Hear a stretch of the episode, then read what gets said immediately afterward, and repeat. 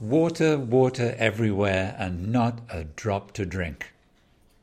Samuel Taylor Coleridge's Ancient Mariner really needed technical assistance. If only the European Investment Bank had been around 200 years ago, then he would have had the technical assistance to turn all the water that was around him, which was the sea, into something that he could drink.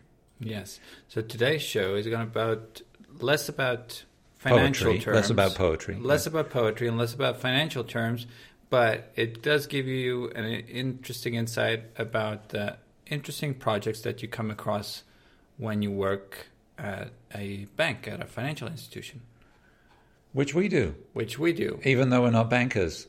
No, we're definitely not. But we talk to bankers and we try to understand them and we try to make friends with them so they would tell us what all of the stuff means that they talk about. I'm most concerned about our listeners. Do they like us enough to subscribe? Which they should. They should subscribe to this podcast. Review us and rate us. Yeah, let's go for the subscribe first. That's the most important one, because then every week they will get episodes like this one appearing on their phone and wherever else they listen. We've got the last couple of weeks we've had internal rate of return. We've had de-risking. We've had know your customer.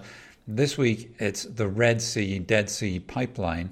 Next week, it's going to be the story of the euro and following that credit risk. So you really should subscribe. You can't miss any of that stuff from the European Investment Bank.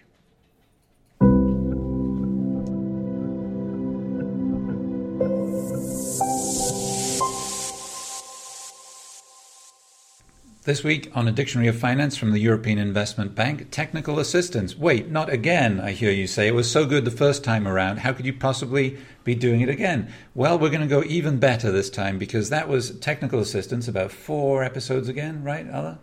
And that was about technical assistance in Europe. But now it's going to be technical assistance in a development context outside Europe. And particularly we're going to be looking at some case studies, some particular technical assistance projects on some fairly amazing stuff in the Middle East and Africa and North Africa. And those will be all in the water sector, because we have 2 water experts with us today. We have Harald Schölzel, who's an engineer, and Edouard Pérard, who is an economist. Let's talk a little bit about one of the projects that we wanted to highlight today.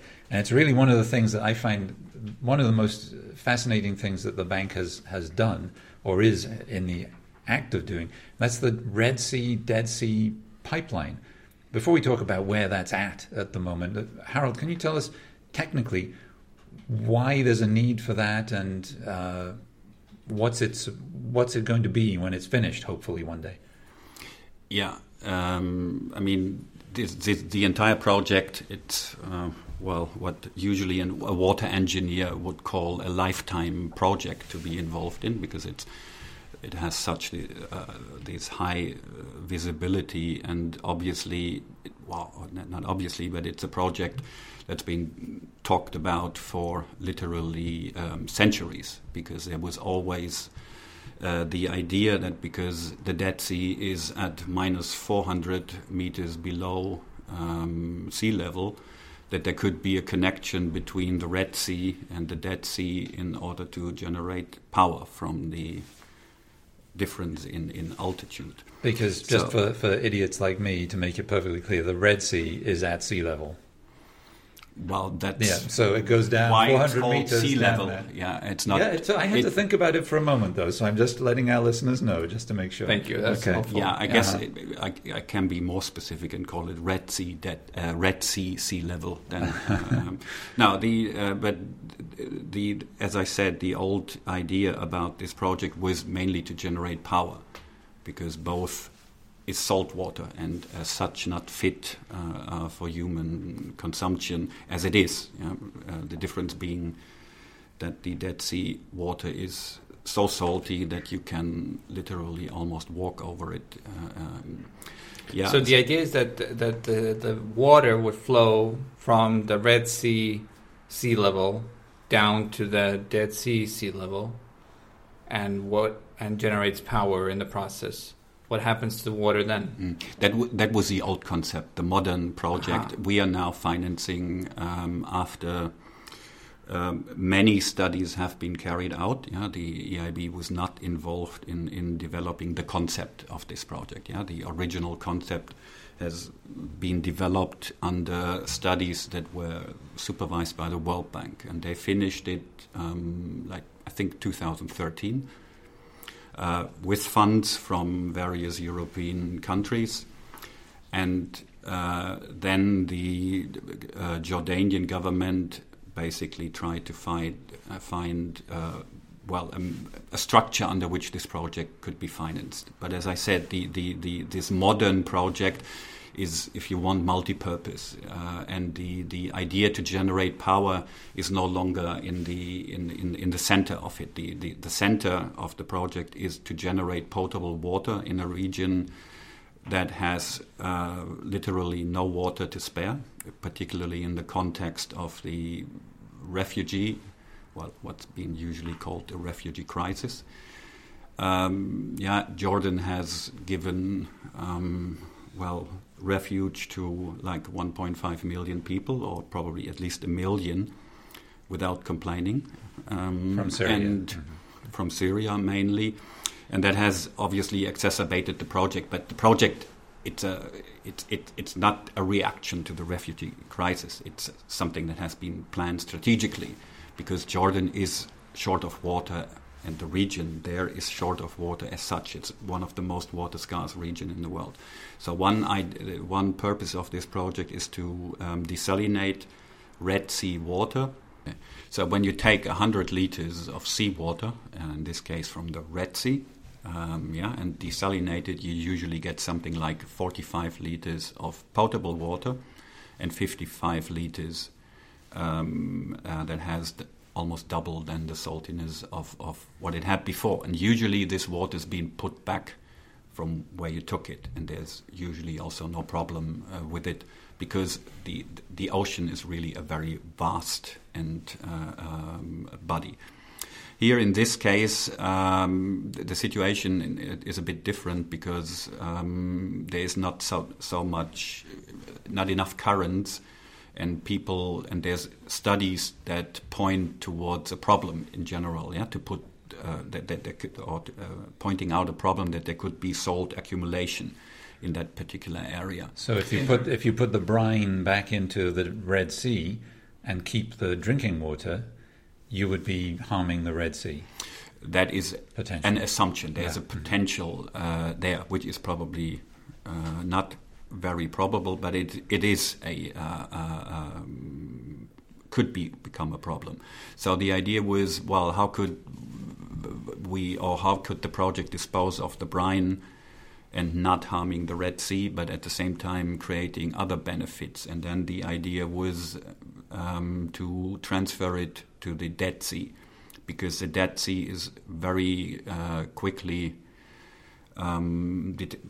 disappearing. That's the right word for it. The water levels in the Dead Sea fall by more than 1 meter per year, and there's nothing currently going on that points towards this process coming to a halt. And that's happening because the water that usually goes in there is being used by farmers upstream, as it were. Is that one of the... That is one of the issues. The other issue is, and that is even more important, it is the potash industry that has been actually extracting and using Dead Sea water to extract minerals. Yeah, it's an important economic activity for Jordan and for Israel.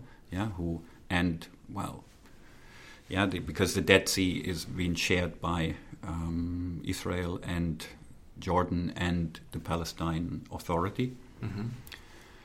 So the idea is, like I said, not anymore to transfer a large amount of water and generate energy, because it proved to be far too expensive to realize. So, but nonetheless, the idea now to dump the brine in the Dead Sea still means that there is a sizable potential to generate energy. So the water, the brine will be transferred to the Dead Sea via a pipeline and on this pipeline there will be 3 hydropower plants that will generate energy and so reduce the overall energy bill that comes from, well, that is basically driven by the desalination process. Desalination requires energy. So the whole project, first of all, creates potable water for Jordan and Israel. And Palestine, and creates energy and also replenishes the Dead Sea, which is otherwise diminishing. Wow, that's probably pretty amazing. It sounds like a great project. So, what has to happen for it to get off the ground? You mentioned, Harald, there's the World Bank study, but where does the technical assistance come in here? What does that really? There's been a lot of technical assistance on the World Bank side, on the EIB side, engineering, so Harald can talk about it a bit more. On the economic side, actually, what's really unique about this project is that it's not just a pipeline from Red Sea to Dead Sea and just water like this. There is an whole context of multiple countries involved in it. All the project is based on the tripartite agreement between Palestine, Jordan, and Israel, and there is an whole water swap agreement behind. So there is actually the water is desalinated in the south of Jordan, in Aqaba.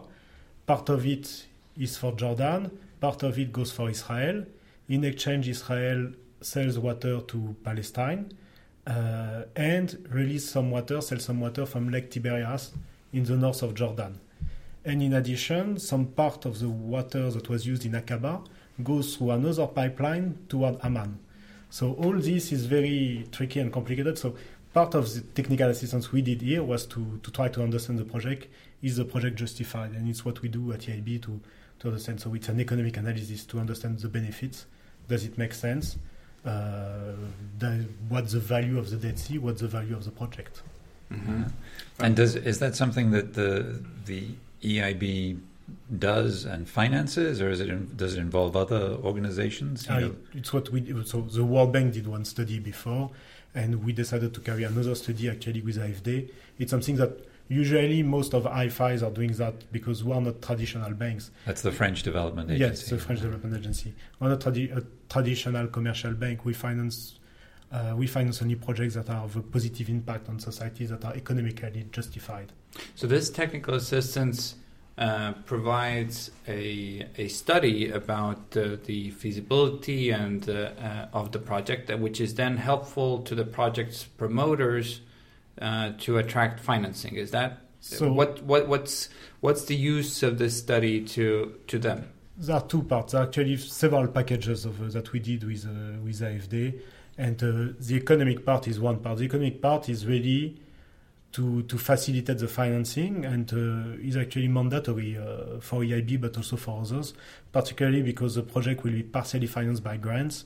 So you need to see that we calculate economic rate of return. We do a cost-benefit analysis, really to understand. That's the part is to justify the financing. But there is also, and I can talk about it, all this part of feasibility study and energy study, brine study. There are so many packages of how many studies were there in this? I'd like to say an infinite amount of studies, but the World Bank did the initial or supervised the initial feasibility study, and that led to the overall concept, which I just outlined a while ago. But in order to take that to a stage when it can be really implemented and construction companies to come in, you have and close financing. Yeah, you have to after a risk analysis close the gaps. Yeah, where you still feel you have not sufficient information. So what we did in this case.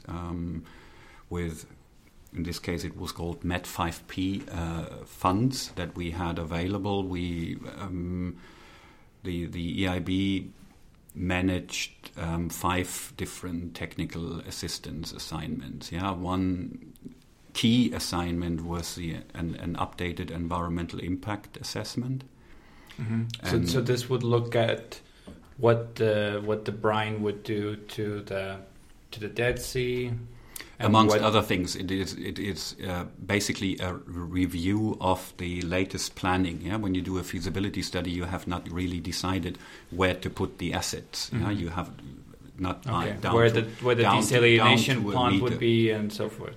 Yeah, and how you actually—it's a long pipeline. Yeah? It's altogether it's 235-kilometer pipeline, and surprisingly enough, this is a very important bird area.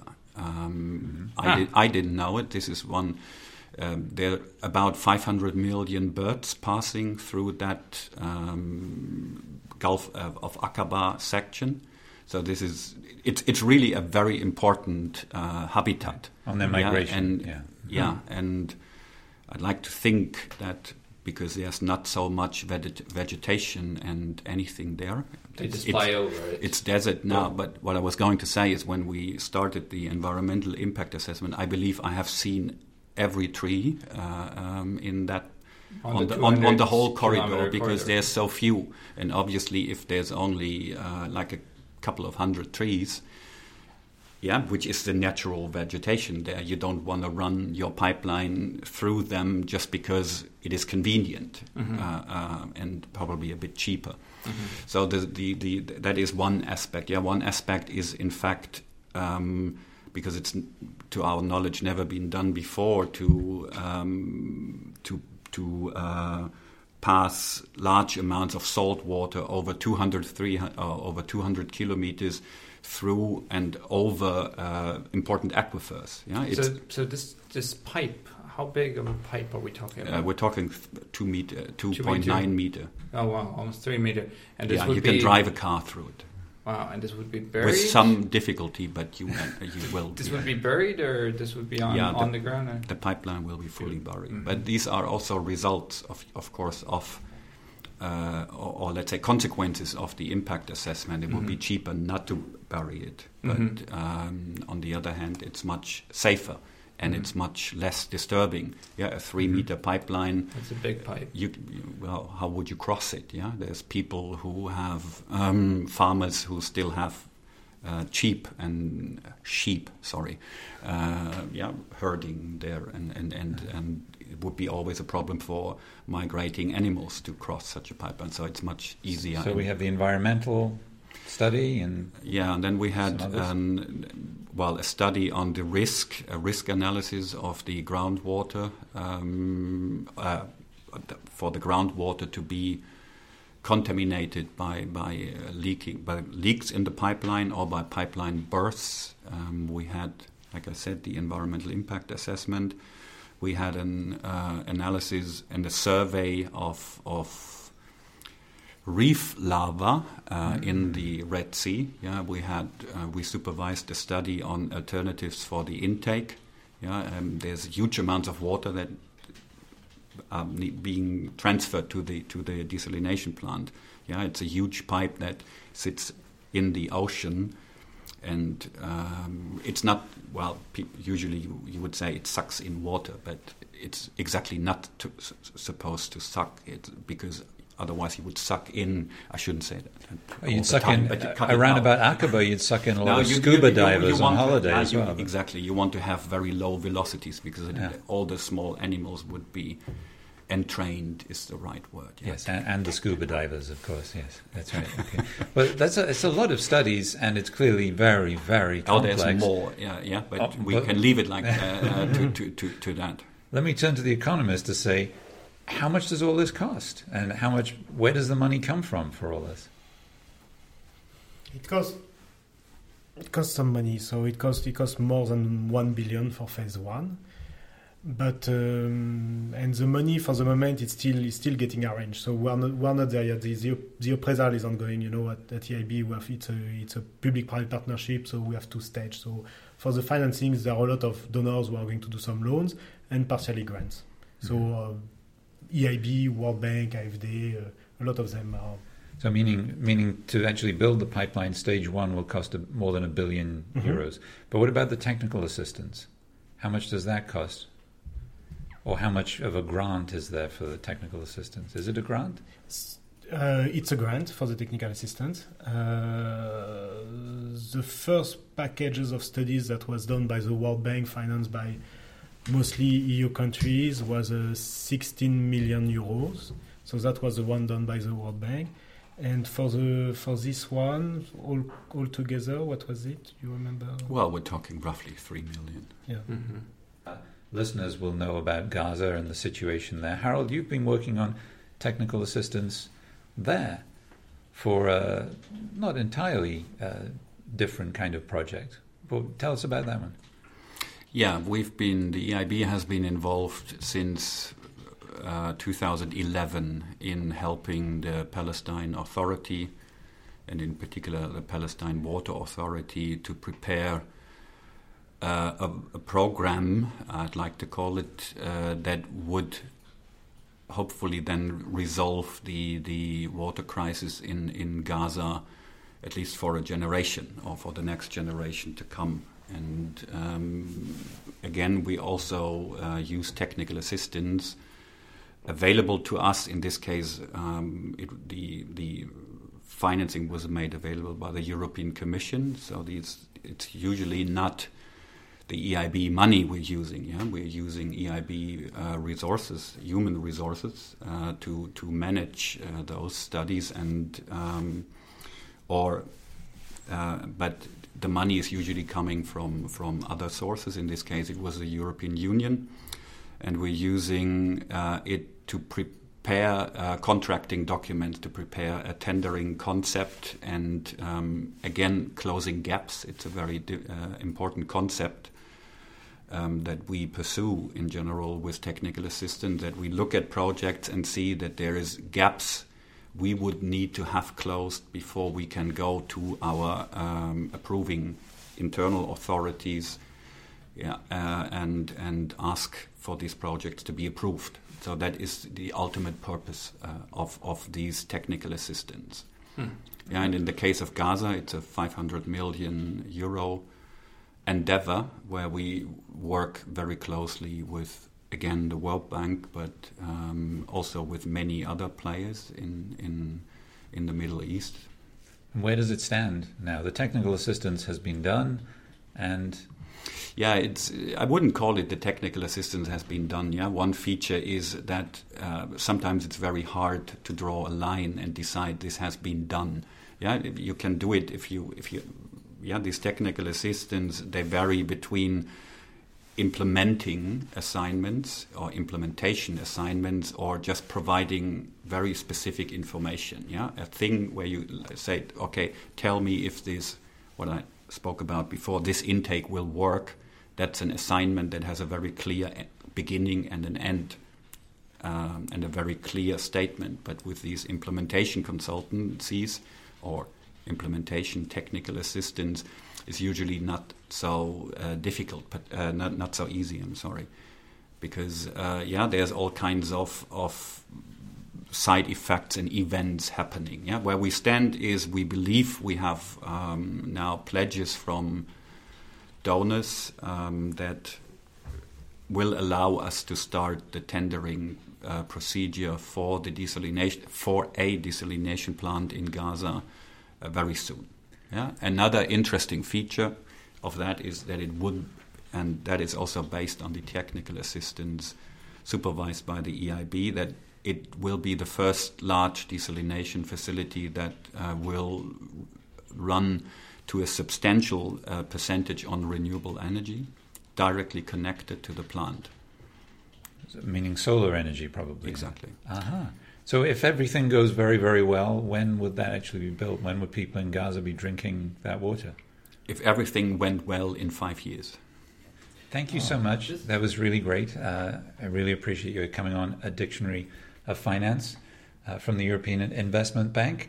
If you need technical assistance to subscribe to our podcast in the future, then don't hesitate to get in touch with us via Twitter. I'm at Allar Tankler. And I'm at EIBMAT, E-I-B-M-A-T-T. And a quick shout out to Barbara from Poland, who listens to the podcast while she's doing her ironing.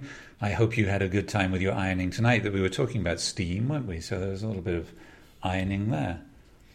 Join us next week when you need to do some more ironing on A Dictionary of Finance from the European Investment Bank.